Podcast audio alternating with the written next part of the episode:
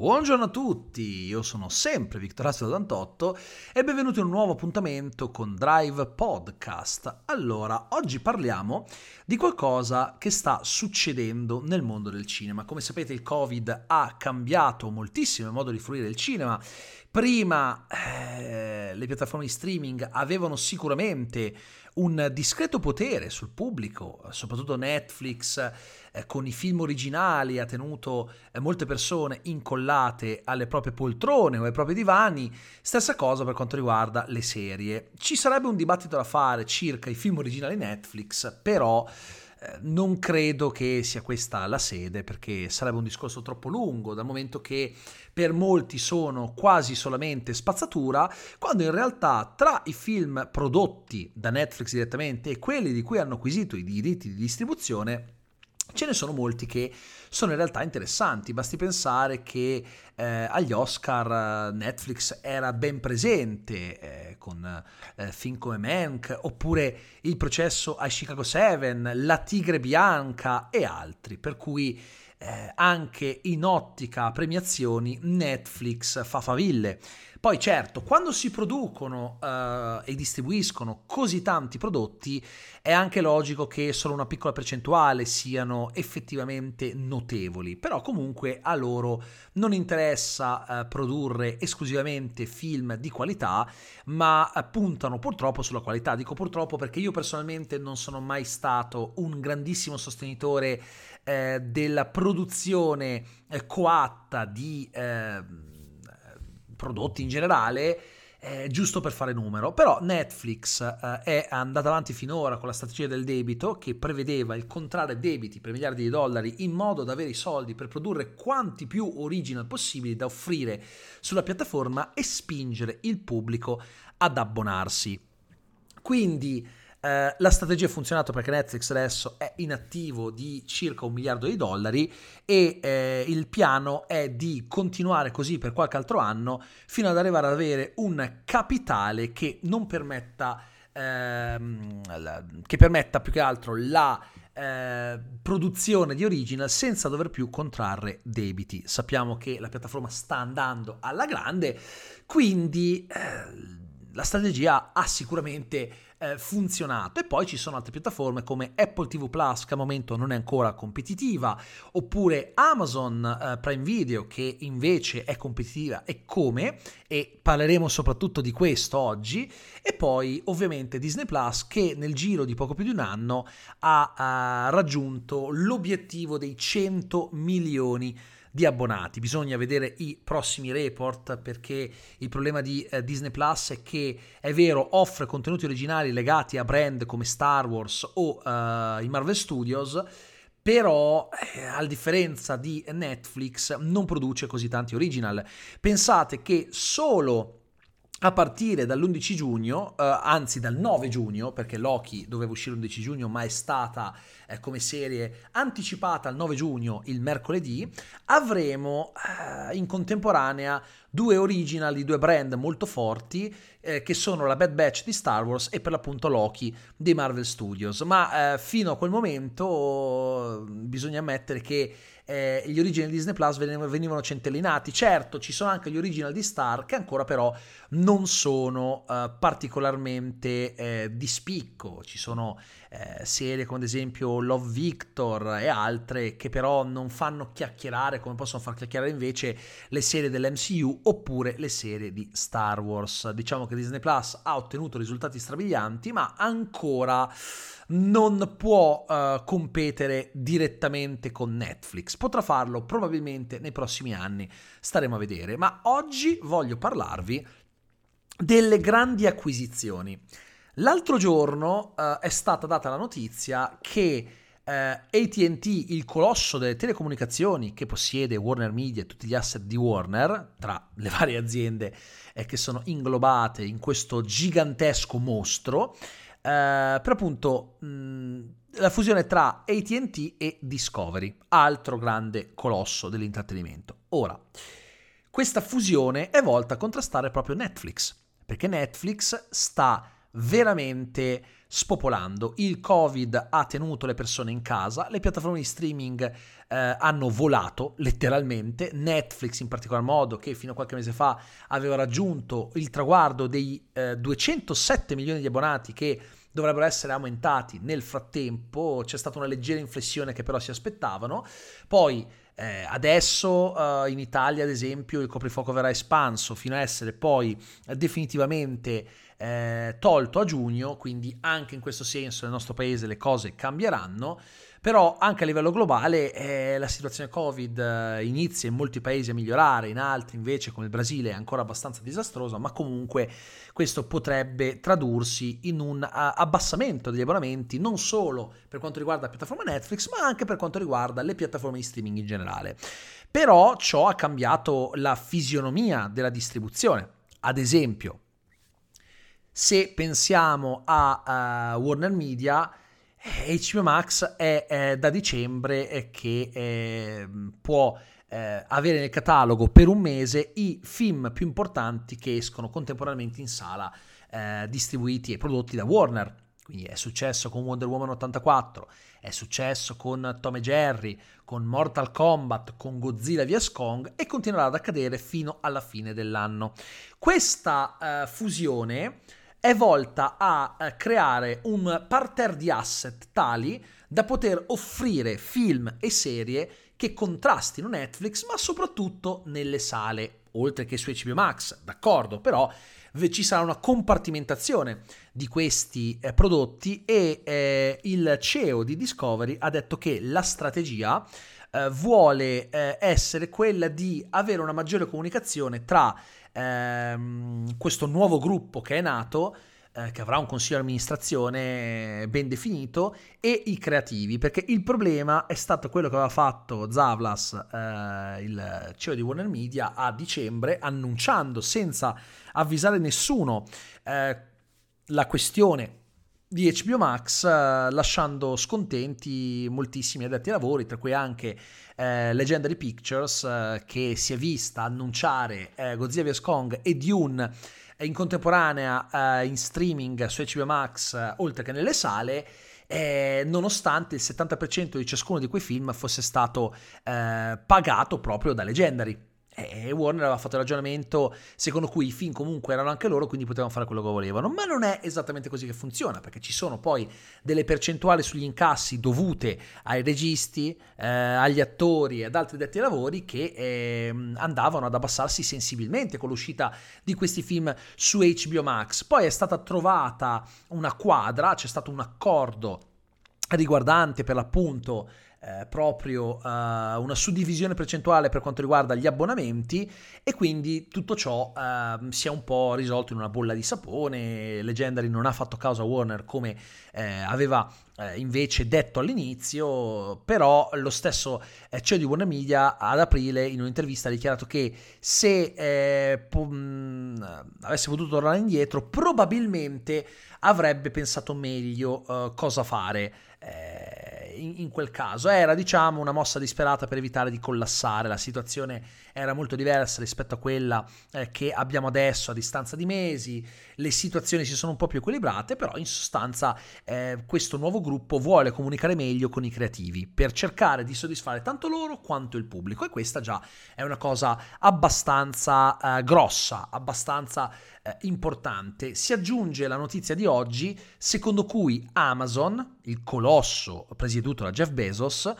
avrebbe intenzione e sarebbe in trattative per acquistare MGM. MGM, grande colosso cinematografico, che eh, sostanzialmente è in vendita da mesi, non è la prima volta che viene messa in vendita e detiene i diritti per uno dei franchise più popolari della storia del cinema, ovvero quella, quello di James Bond 007, No Time to Die, il film che vede l'ultima um, interpretazione di Daniel Craig nei panni eh, dell'agente britannico, è stato rimandato tantissime volte, uscirà in autunno finalmente a distanza di quasi due anni dall'uscita originale. Addirittura sono stati fatti dei reshoot perché c'era una collaborazione in essere nel film con Nokia e il problema è che eh, ora che il film uscirà il Nokia che veniva utilizzato, il modello di telefono che veniva utilizzato nel film da Daniel Craig eh, sarebbe diventato obsoleto e infatti Nokia ha cambiato i piani sull'uscita del nuovo modello per far sì che arrivi in contemporanea con eh, No Time to Die in modo da poterlo sponsorizzare al meglio. Eh, James Bond è un franchise molto importante perché porta con sé delle collaborazioni con marchi veramente enormi e per questo non si poteva mandare in streaming. C'era stato un momento mesi fa in cui eh, avrebbero voluto mandare in streaming il film, Netflix era in lizza per acquistare i diritti di distribuzione sulla piattaforma, ma ehm, volevano offrire 600 milioni di dollari, compresa però la possibilità di poter inserire nel catalogo tutti i film eh, del, di 007. Ovviamente MGM ha fatto il gesto dell'ombrello perché il film ha un valore di almeno 600 milioni di dollari e sicuramente l'intero franchise messo su Netflix avrebbe generato degli introiti di un certo tipo, quindi Netflix si è tirata indietro, stessa cosa Apple, e adesso invece arriva Amazon a eh, voler comprare eh, l'intera baracca. Ora, Molti sono convinti che questo sarebbe un disastro. No, così il film andrà in streaming. No, Amazon ha uno strapotere incredibile. Sì, Amazon è un'azienda molto potente, ma non fatevi ingannare l'apparenza, eh, perché ad esempio Disney è un'azienda altrettanto potente perché ha interessi bancari. Per dire, Warner è un'azienda altrettanto potente perché è detenuta da ATT e ATT ha interessi non solo bancari ma in moltissime altre aziende, quindi non fatevi ingannare dal fatto che Jeff Bezos abbia messo in piedi un colosso eh, delle, delle, spedizioni come Amazon, perché guardate che eh, il potere di Amazon è meno stringente di quello di aziende come ATT e Disney, quindi eh, molto meglio che vada in mano ad Amazon, anche perché la strategia di Prime Video, perché poi comunque sarebbe questo il destino di MGM, sarebbe collegata molto a Prime Video, che è la divisione eh, di comunicazione seriale cinematografica eh, di Amazon, eh, ha eh, per l'appunto una strategia che eh, è molto più volta a distribuzione cinematografica. Io non credo che No Time to Die verrebbe inserito direttamente nel catalogo di Prime Video, anche perché eh, essendoci delle collaborazioni in essere e quant'altro, potrebbe essere eh, molto più interessante mandarlo invece eh, su, diciamo, in, più che altro in, eh, in sala, anche se comunque, se anche ci fosse la possibilità che realmente eh, Amazon eh, riesca a comprare per l'appunto MGM, Credo che comunque No Time to Die esca prima, ma per il semplice fatto che bisogna far sì che l'antitrust operi i dovuti controlli e quant'altro, per cui dubito che entro l'autunno eh, la, eh, diciamo, la, eh, la, l'acquisizione, se dovesse eh, andare in porto, eh, sarebbe belle che fatta. Quindi probabilmente eh, No Time to Die andrebbe comunque in sala eh, prima ancora di questa acquisizione, ma quello che è interessante è che su Amazon Prime Video potremmo avere eh, tutti i film di James Bond, e questa non sarebbe una cosa da poco, ma soprattutto potrebbe esserci la volontà non solo ovviamente di proseguire con il franchise, ma anche di eh, cercare in qualche modo eh, di espandere quell'universo con una serie originale di Prime Video oppure degli spin-off originali Prime Video che vanno direttamente in streaming, anche se forse converrebbe maggiormente mandarli prima in sala e poi in streaming su Prime Video, quindi eh, credo che sia l'azienda che ha la strategia più consona per film del genere ed è per questo che forse NGM potrebbe essere interessata alla vendita proprio Prime Video, perché proprio Amazon più che altro, perché saprebbe, sanno perfettamente che potrebbero tranquillamente eh, fidarsi perché i film andrebbero in sala. Diversamente sarebbe eh, se l'acquisizione fosse da parte di Netflix. Netflix non manderebbe quei film in sala o li manderebbe in poche sale, come ha fatto con Army of the Dead, che è andato in circa 480 sale, totalizzando un incasso nel primo weekend di apertura di 700.000 euro, che è notevole, considerato l'esiguo numero di sale per gli Stati Uniti d'America, con buona parte del mercato ancora fermo, il 40% delle sale sono chiuse nel Nord America, che è il mercato di riferimento per gli Stati Uniti e eh, tra l'altro è anche vietato ai minori, quindi non è un risultato da, ehm, da, da trascurare. Quindi eh, comunque è meglio che vada nelle mani di, di eh, Amazon piuttosto che di qualche altra azienda. Amazon sicuramente saprebbe cosa fare con eh, questo uh, brand, perché poi MGM alla fine ha anche degli altri asset, per l'amor del cielo, ma l'asset principale è il franchise di Bond. Peraltro potrebbe essere l'occasione per creare nuovi prodotti con marchio MGM e rivitalizzare questa grande major a livello di eh, brand proprio perché purtroppo ormai è un po' alla canna del gas, temo, per cui eh, sono piuttosto convinto che potrebbe fare bene al marchio MGM che ormai si regge solo ed esclusivamente sul franchise di Bond, non ci sono molti altri eh, brand che riescano a, a, far andare avanti MGM, altrimenti non sarebbe in vendita ovviamente. Certo, tutti hanno un prezzo, tutto ha un prezzo, però comunque eh, per vendere vuol dire che sono veramente arrivati alla frutta. Ripeto, non è la prima volta che MGM eh, ha intenzione di vendere, stavolta è arrivato il grande acquirente che può permettersi senza troppi problemi, perché stiamo parlando di Amazon, ehm, questo tipo di acquisizione, è anche indice eh, del fatto che Amazon voglia eh, addentrarsi nel mercato cinematografico in maniera molto più seria. Prime Video ehm, è una piattaforma che ormai si sta fidelizzando molto bene, non ancora a livello di Netflix, ma io per qualità la preferisco, perché Netflix, come abbiamo detto prima, preferisce una strategia eh, che punti sulla quantità, Prime Video invece punta sulla qualità. È difficile trovare prodotti originali Prime Video che siano delle porcherie. È molto più facile trovare porcherie su Netflix perché ovviamente più produci e meno possibilità ci sono che sulla grande produzione siano eh, tutti prodotti di eh, valore. Perché a Netflix non interessa quello, a Netflix interessa poter dire guardate cosa facciamo noi che vediamo tanti original non alla settimana ma al giorno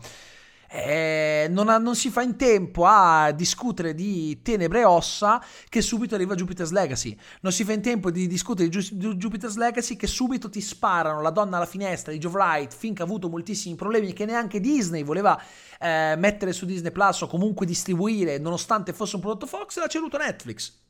Tutti stanno cercando di contrastare Netflix. Qual è un modo per iniziare a contrastare Netflix, nonostante a me piaccia la piattaforma, lo dico da sempre? È molto semplice, smettete di vendere i che nessuno vuole a Netflix, perché Netflix li trasforma in film che la gente vede. E questo è il fatto. Ehm, L'apparenza delle cose, film orrendo con Amanda Seyfried, per quanto sia un brutto film, è andato su Netflix e l'hanno visto in milioni di persone. Eh, la donna alla finestra, film problematico, che ha avuto problemi di editing, problemi produttivi, uh, un film che comunque per quanto a me sia piaciuto mh, ha dei grossi difetti, in sala magari non sarebbe andato. Ok, l'hanno venduto a Netflix e io dico, ma se volete contrastare Netflix, perché continuate a vendere quei film che in sala non avrebbero successo, ma che su Netflix magari poi non vengono apprezzati, ma sono comunque tra i più visti della piattaforma nel periodo in cui escono. Un prodotto Netflix che sia eh, originale in senso stretto, quindi prodotto, o che sia solo un prodotto fatto da altri, poi acquistato da Netflix, ha una vita eh, da un punto di vista mediatico che dura pochissimo, intorno ai 5 giorni, perché veramente Tenebrossa se ne è parlato per 5-6 giorni e poi subito tutti buttati su Jupiter's Legacy. Stanno arrivando altre serie che oscureranno presto Jupiter's Legacy. Una settimana al massimo è quello che può durare oggigiorno il boost dato uh, da, da, una produzione Netflix, perché poi la settimana dopo ne arriva subito un altro che eh, fa impazzire la gente e, e, Netflix intanto continua ad aumentare i propri contenuti, la propria influenza e ehm, il, l'apprezzamento nei confronti eh, dei suddetti contenuti, anche se sembra che molti parlino male di, degli original Netflix, alla fine poi tutti li guardano. È il solito discorso, no? È un po' come quando eh, tutti si lamentavano di Berlusconi, ma poi lo votavano sempre. Ma eh, non è che forse eh, la massa eh, invece apprezza quella data cosa e fanno più rumore le persone che se ne lamentano? Perché eh, sembrerebbe così. Vi ricordate? Berlusconi, oh mio Dio, è un criminale, ah, è molesto, e qui e lì, però poi era sempre lì. Perché? Perché di fatto erano più quelli che non si lamentavano e lo votavano di quelli che si lamentavano e, e non lo votavano. È, è, è la dura legge della massa. La massa non sempre fa rumore, fanno rumore di più quei pochi che si lamentano di qualcosa di quelli che invece quella cosa l'apprezzano. È qualcosa che fa riflettere. Quindi periodo di acquisizioni, di fusioni, di tentativi di contrasto di una piattaforma che sta avendo un potere mediatico semplicemente spaventoso e in tutto questo la sala sembrerebbe da fonti di insider di Deadline che ad esempio Dune è destinato dopo la sua partecipazione al prossimo festival di Venezia, alla prossima mostra del cinema, alla Biennale eh, di andare in sala e dovrebbe andare in sala senza passare prima di 10 Max. Sappiamo che per il 2022 la strategia sarà quella di eh, ridurre la finestra eh, di 45 giorni, quindi i film rimangono in sala 45 giorni per Warner e poi vanno su HBO Max. Come avevo detto io tanto tempo fa, ridurranno le finestre, poi andrà in streaming, quindi una quasi contemporaneità eh, tra sala e streaming. Questo sta accadendo anche per i film italiani che eh, andranno in sala per 45 giorni e poi potrebbero arrivare su Amazon Prime Video o altre piattaforme. Di solito sono Prime Video i film italiani. Oppure eh, basti pensare a Sony Netflix, che negli Stati Uniti d'America nel 2022 eh, i film Sony eh, più importanti andranno eh, in sala per 45 giorni e poi direttamente su Netflix. Stessa cosa accadrà per molti film eh, di Disney, come Cruella, Black Widow, dovrebbero andare in sala per 45 giorni e poi, chissà, poi potrebbero arrivare su Disney Plus in Premier Access oppure direttamente nel catalogo, questo è da vedere. Insomma, è un mondo che sta cambiando molto dal punto di vista cinematografico, questo però non sancirà la morte della sala come sta mostrando il box office mondiale che si sta riprendendo pian piano, quindi è qualcosa di molto delicato, molto particolare, ma mi affascina anche tanto perché è un cambiamento epocale che non si era mai visto in questo modo e quindi mi fa piacere vivere in questo periodo per potervi assistere. È qualcosa di straordinario e sicuramente arriveranno molte nuove notizie da commentare in questi, in que- nelle prossime settimane perché credo che eh, ci saranno tante altre strategie non indifferenti. Insomma, le major si stanno preparando non solo per contrastare Netflix, ma per cercare di riprendersi il proprio posto sul mercato dopo quello che è accaduto con il Covid. Il Covid ha cambiato molte cose, tante cose non saranno più come prima, sarà una nuova normalità a cui ci abitueremo molto presto perché noi esseri umani siamo fatti così ci dimentichiamo delle cose brutte e alla fine abbracciamo le cose nuove che diventano la normalità. Poi arriverà qualcosa di nuovo che eh, rifiuteremo urlando e pestando i piedi e anche a quello ci abitueremo perché succede così da migliaia di anni, però sembra che ci dimentichiamo anche di questo. Con ciò concludo la puntata uh, di quest'oggi, vi ringrazio infinitamente per avermi seguito fin qui, spero che questa puntata di Drive Podcast vi sia piaciuta, ci vediamo alla prossima che come vi ho detto non so quando sarà, ci potrebbero essere settimane in cui eh, pubblico 3-4 podcast perché eh, sono in un periodo in cui ho molto più tempo e settimane in cui magari ne pubblico solo uno o due, ma comunque ogni settimana avrete almeno un contenuto eh, assicurato, il mio obiettivo è farne almeno due. Questa settimana potrebbero arrivarne di più a seconda delle cose che ho da dire, delle notizie che mi piace, che ho piacere a condividere con voi, perché eh, piuttosto che trovare eh, per forza delle notizie di cui parlare, magari parlando del niente per 20 minuti, preferisco di gran lunga aspettare che ci siano notizie cicciose che magari non tratterei sul canale e che preferirei trattare in forma di podcast. Vi ringrazio ancora una volta, un bacione eh, grazie per avermi seguito e noi ci vediamo alla prossima puntata di Drive Podcast. Buona giornata a tutti.